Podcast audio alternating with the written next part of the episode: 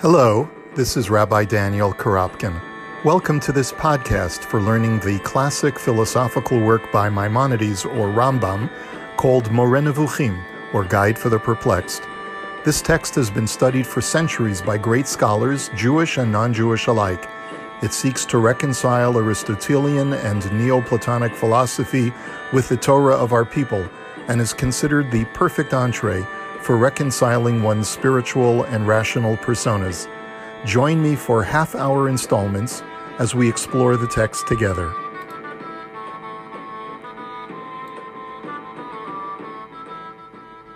Good morning, everyone.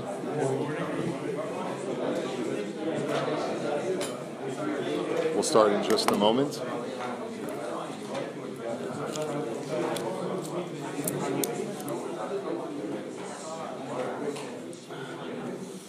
Okay.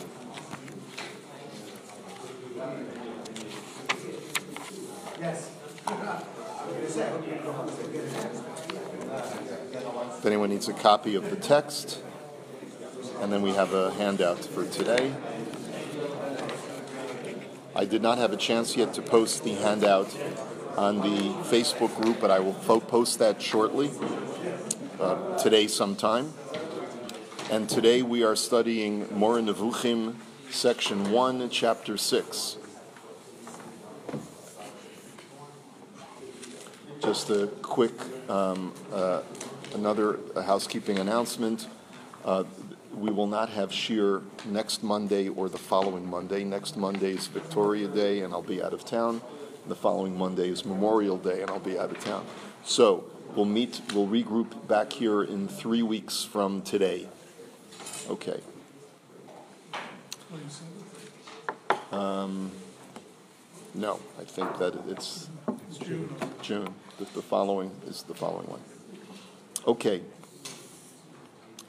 So we're up to chapter six. Let's get our bearings. Where were we? Where are we going from here? Up until now, the first five chapters, the Rambam has been dealing with various different words and phrases that are contained in Tanakh that seem to ascribe some kind of physical quality to the Ribbono Shel Olam, to the Creator.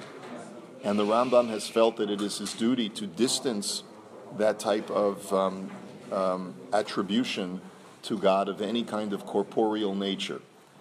The question is is this his project at this point?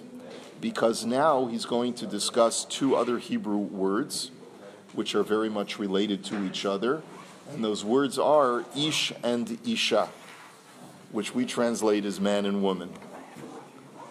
So the first question is why does the Rambam discuss that at this point?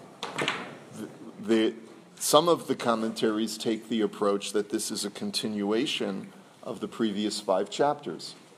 And therefore, this has something to do with removing some kind of physical attribution to Hashem. In that vein, the Narboni writes that God is known as an Ish Milchama. Hashem Ish Milchama, Hashem Shemo. God is a man of war. Now, if you're going to describe God as a man, that that um, that implies that there's some kind of relationship between God and the people that we consider to be men in the physical world, and therefore it requires clarification that it's only a borrowed term. So that would be one reason why the Rambam feels obligated to describe Ish and Isha over here. However, many other commentaries disagree, and they say that this chapter is transitioning to a different topic that the Rambam promised us that he would be discussing in Moreh Nevuchim, which is Maisa Bereshis, the act of creation. And to try and explain to us this very mysterious topic. Remember, there were two mysterious topics that the Rambam said that he needs to clarify in Moreh Nevuchim. One is Maaseh Bereshit, and the other one is Maaseh Merkava, the act of creation and the act of the chariot, um, which we had explained refers to physics and metaphysics. The nature of what creation is about and how God brought about creation from complete lack of any physicality to the physical world as we know it. So, in this vein, the Rambam is going to, uh, according to this sort of uh, presentation as to what the function of this chapter is, we then are going to launch into our discussion of man and woman, who are the crowning creations of God's world. So, Isha and Isha are terms that are first were given the meaning of a human male and a human female. The Rambam points out to us that this, the, the first appearance of these words are in the context of a human being, a male human being and a female human being. Um, and that is, of course, Vayomer Ha'adam in, in uh, Perek Beis Pasuk Chaf Gimel, source number one in your sheet. Zos hapam etzem atzamai uvasar mibisari.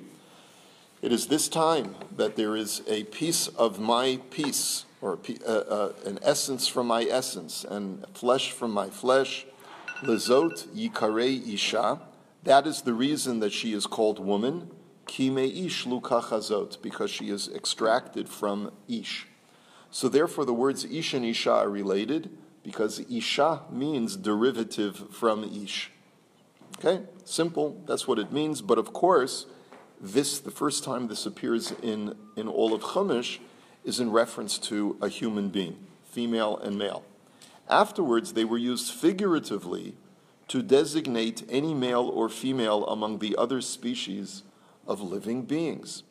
And therefore, we find that there are other male and female beings other than human that are also referred to as Ish and Isha, but in a figurative way, is what the Rambam writes. Thus it says, and this is the pasuk in Parshas Noach, that when Noach was gathering together the animals for the ark, what does it say? God says, Mikol habehimaha from every pure animal, this is in Genesis chapter 7, verse 2, take for you, tikach lecha, shiva shiva ish ishto, take for yourself seven and seven, man and his wife. Man and his wife. Now, we're not talking about seven and seven men and women. What are we talking about? Kosher animals, cows and bulls. Um, uh, you know, rams, male rams and female sheep and so forth. Umin ishto. From any animal that is from a non-kosher species, you take two, male and female, but it says ish ishto. So he says these are borrowed terms. Now, explains the Rambam, it is as if it said male and female.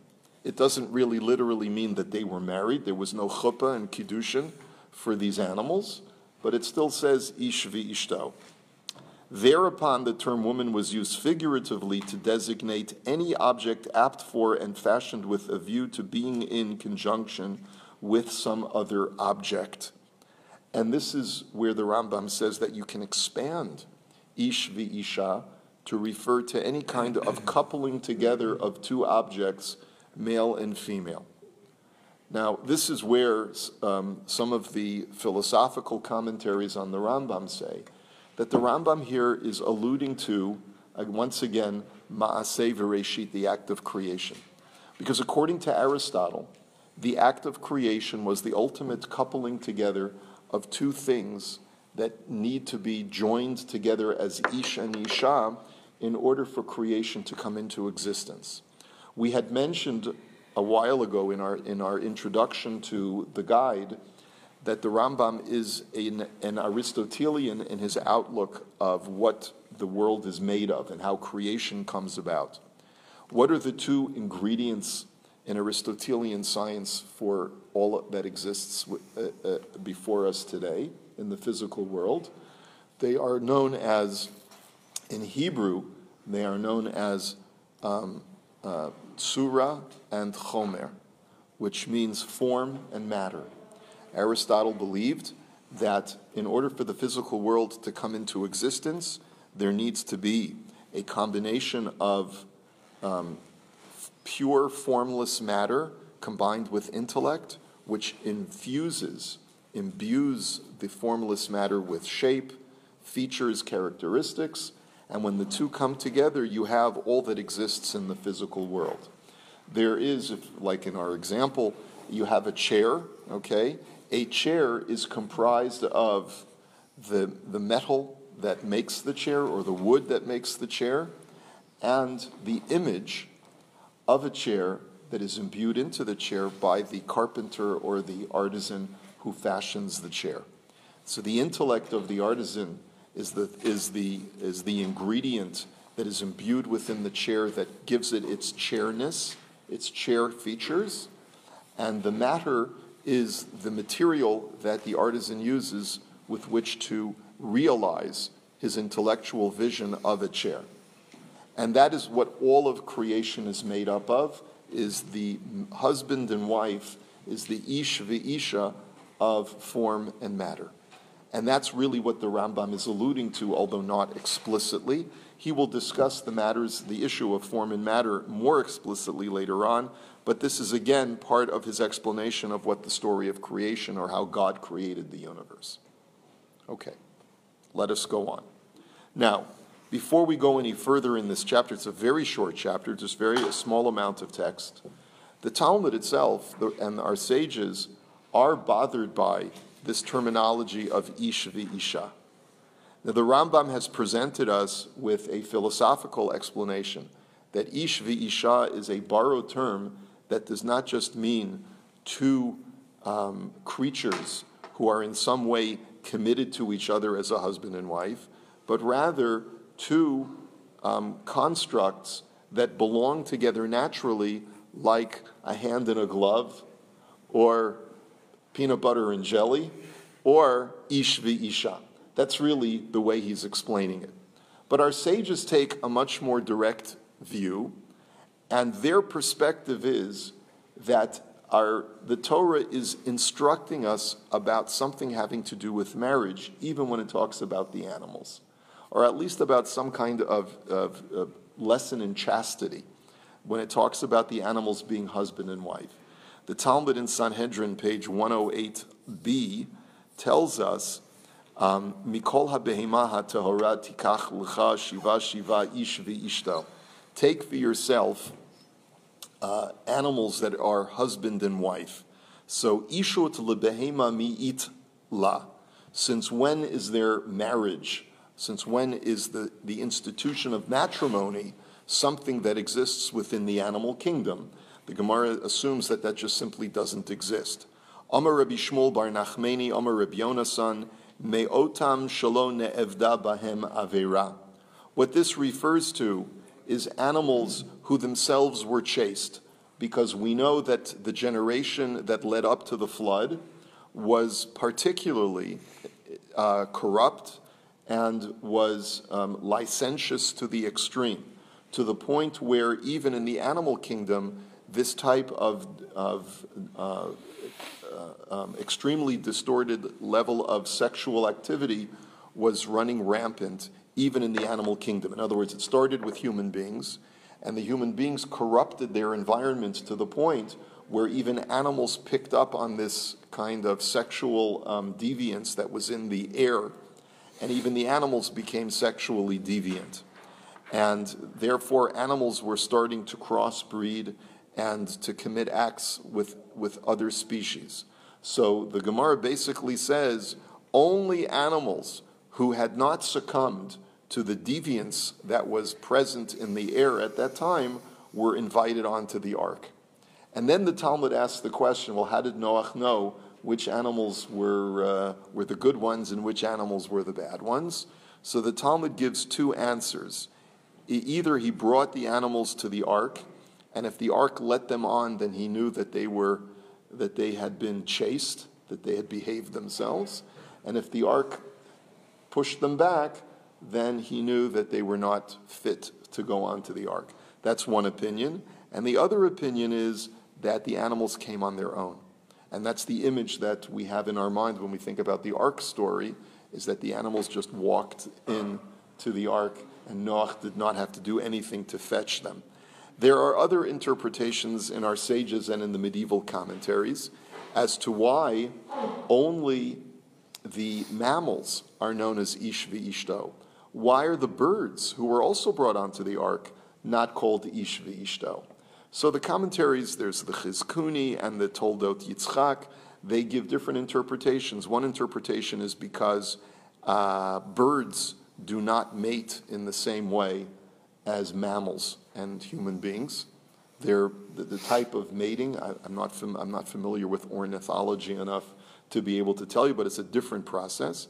The, another explanation is the birth process for birds is different from mammals. Mammals give birth, the, and, and human beings give birth the same way as animals do, and birds lay eggs, and so therefore it's not the same, it's not as close of an analogy when we talk about the mating of birds as it is as the mating of, um, of mammals. But in any event, you see that this is an issue that's on the mind of our commentaries. The Rambam takes, again, the rational approach, which is that you're reading too much into the words ish isha. All it simply means is, is that two things that belong together, that come together, and that they complement each other in their union. Okay, and therefore the Rambam continues and says, um, thus it says the five curtains, uh, I'm sorry, uh, right, thus it says the five curtains should be coupled together, a woman to her sister, Isha el achota. Hereby it has been made clear to you that the terms sister and brother are likewise used equivocally with figurative meaning, just as with man and woman. So it's not just man and woman that means peanut, peanut butter and jelly, but it's also, uh, you know, there are other terms, brother and sister, or woman and her sister. Two things that go together that complement each other right? So what, that pasuk that the Rambam just quoted is referring to the curtains that are placed together to construct the Mishkan, to construct the tabernacle. There, we're not talking about pieces of fabric that are siblings, but when we say that they are siblings, it means that they are meant to be coupled together in the very same way. So the Rambam writes that human relationships, human um, relative relationships, can sometimes be used as borrowed terms to apply to inanimate objects as well. Okay. Now, I, the last thing that I want to do today to really get down to the nitty gritty of this is to explain that the words ish and isha are really quite um, dramatic when we think about how God made the universe. And instead of just looking at it the way the Rambam presents it, which is that they're used metaphorically. They're used as borrowed terms, or like Pines' uh, um, translation is that they're meant figuratively or equivocally. Um, other Meforshim speak about how the very essence of existence is ish v'isha. And as we pointed out, the commentaries themselves on the Moreh Nevuchim say, form and matter are the perfect example of ish v'isha. So, therefore, the entire structure of all that exists in our world was created as male and female. And what do we mean by that? And this really goes down to the point of why God is known as Hashem Ish Milchama, that God is a man. Okay, right? So, you know, popular um, pop, uh, so, you know, uh, popular um, conventional wisdom says that you know God is neither male nor female, um, and that, of course. Uh, makes everyone feel comfortable and doesn't, uh, doesn't trigger anyone, right? But the reality is that God is referred to throughout the Bible as being male.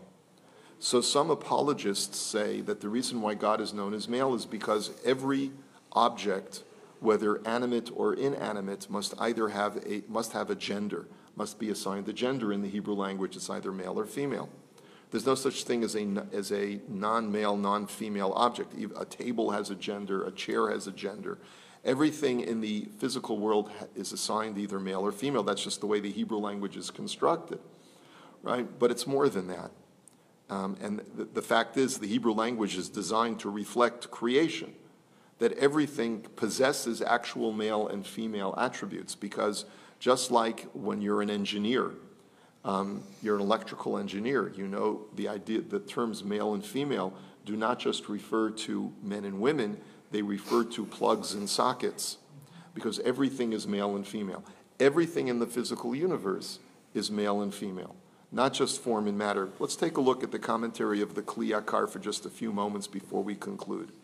His commentary is at the very end of the first chapter of Genesis, where the Torah says, Yom Hashishi Vayichulu Hashamayim that it, on the sixth day that heavens, um, the heavens and earth were completed. That's what we say in our Kiddush Friday night. So we should be familiar with these words. But these four words, Yom HaShishi Vayichulu HaShamayim, what is unique or special about these four words? Look at the first letters of those four words. What do they spell out? Hashem. Hashem's name, the four letter name of God.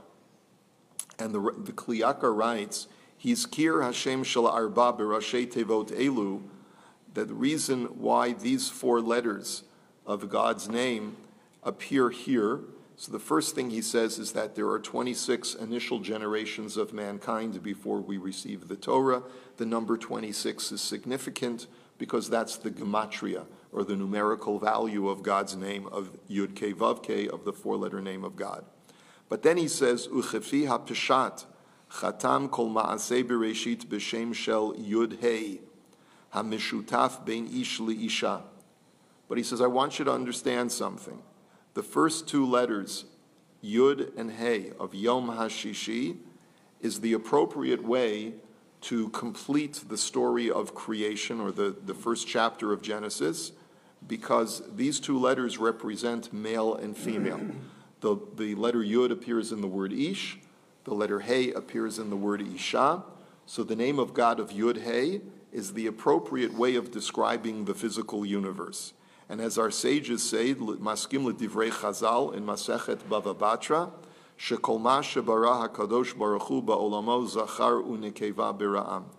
Everything and anything that God created in his physical universe must be, by definition, either male or female.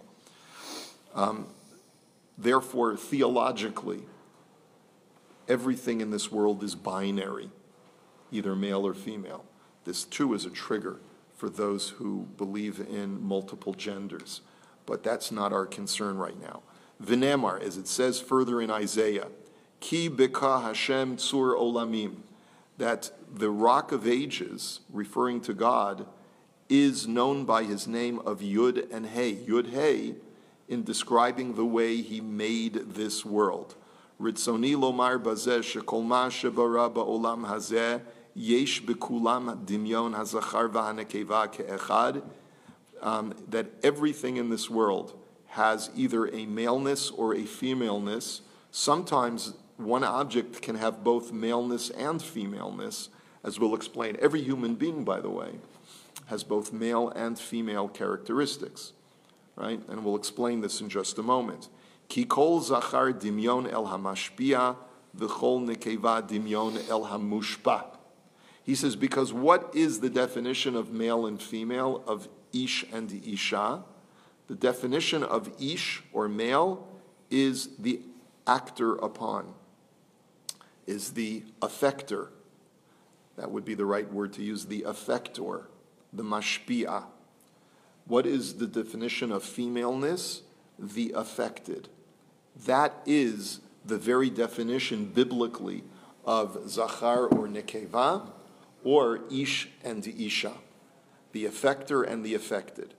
Kinekeva hamushpat min ha'ish, and in the, in the human context, the female is affected by the male, which is why every human being has both male and female attributes, because even if a human being is physiologically and morphologically female, she may at times be male in the way that she affects others. So a, a mother is male in the way that she affects her children. Okay? A man is female in the way that he learns as a student from his teacher because he is the affected and not the affector. Okay? So your physical gender does not define your the the nature of your maleness and femaleness in other respects or in the larger context of what male and female means. Okay, so the anivram yesh bekulam tzad echad mashpia v'tzad echad mushpa hakol ke'echad. All creation, everything that exists in creation, the, everything has a, a male side and a female side depending upon its context and its position in this universe. So he says, Ketzad, how do we explain this? Hare HaKadosh Baruch Hu HaMashpia HaRishon. God is the first and ultimate effector. And therefore hanotein imre shefa el ha'olam ha'elyon, and he therefore affects the upper realms beyond our world. Aval huyit barach eno mushpa mezulato. God Himself is completely unaffected by anything else.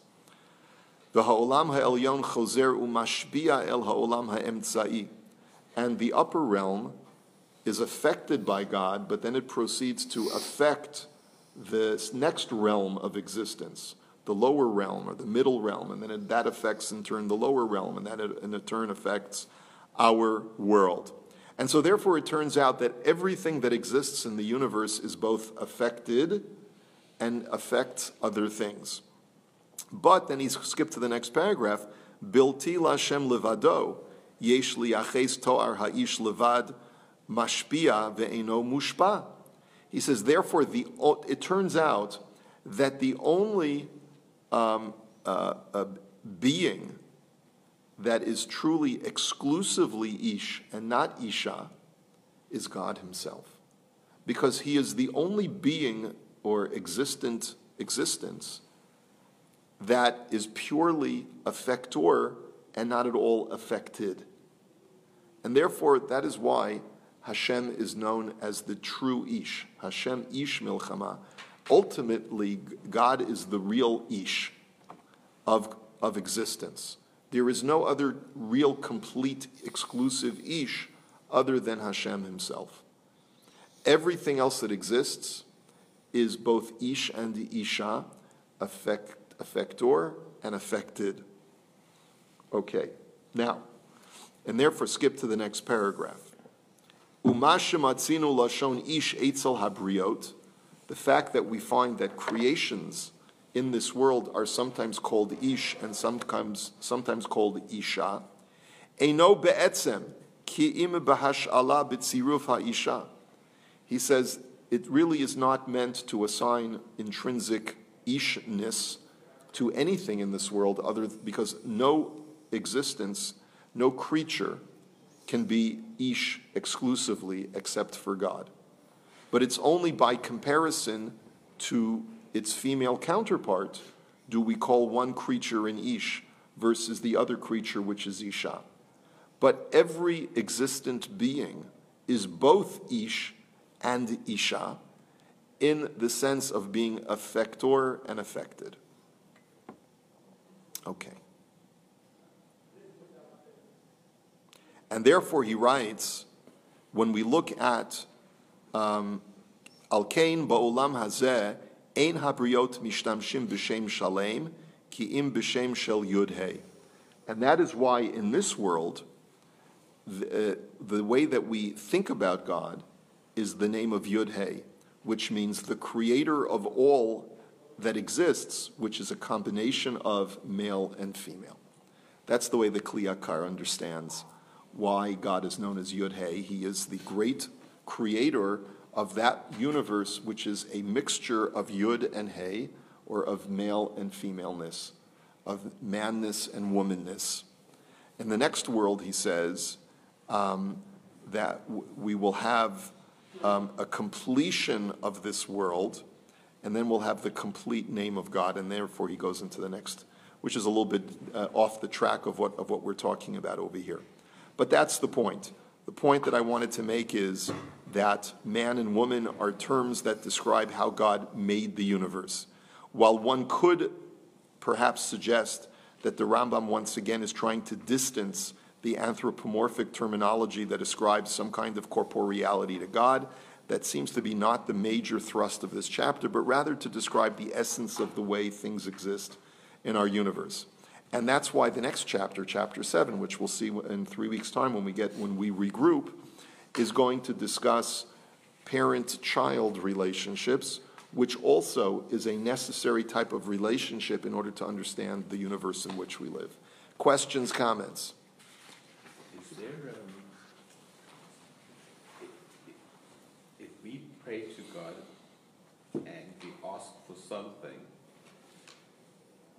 it, and God hears our prayers, in any way does that change, quote unquote, God's mind, and then So God is the affected and not the, and not, and not an exclusive effector.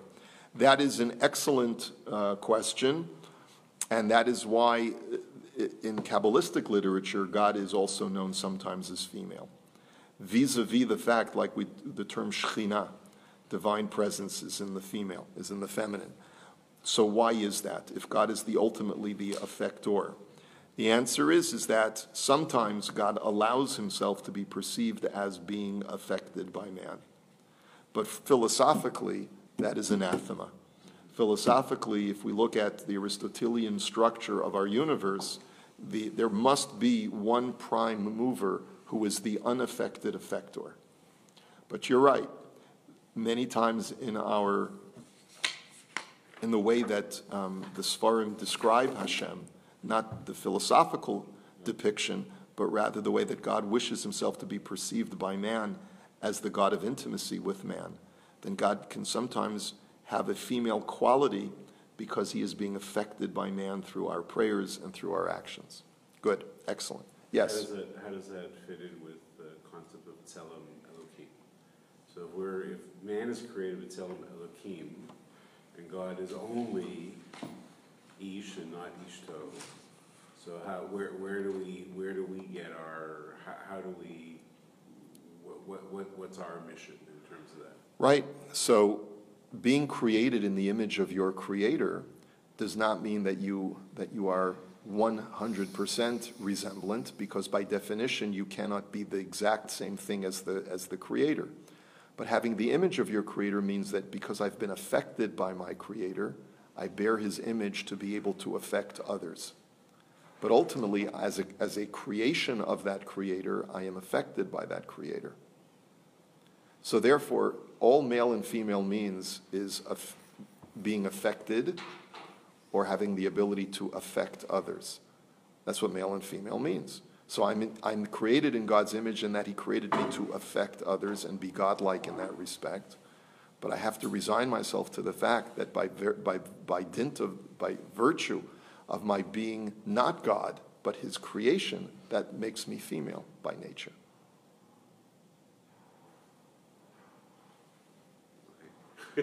Okay? We'll pick it up next time. Have a great day. Did you say three weeks? Three weeks, yeah. Three weeks.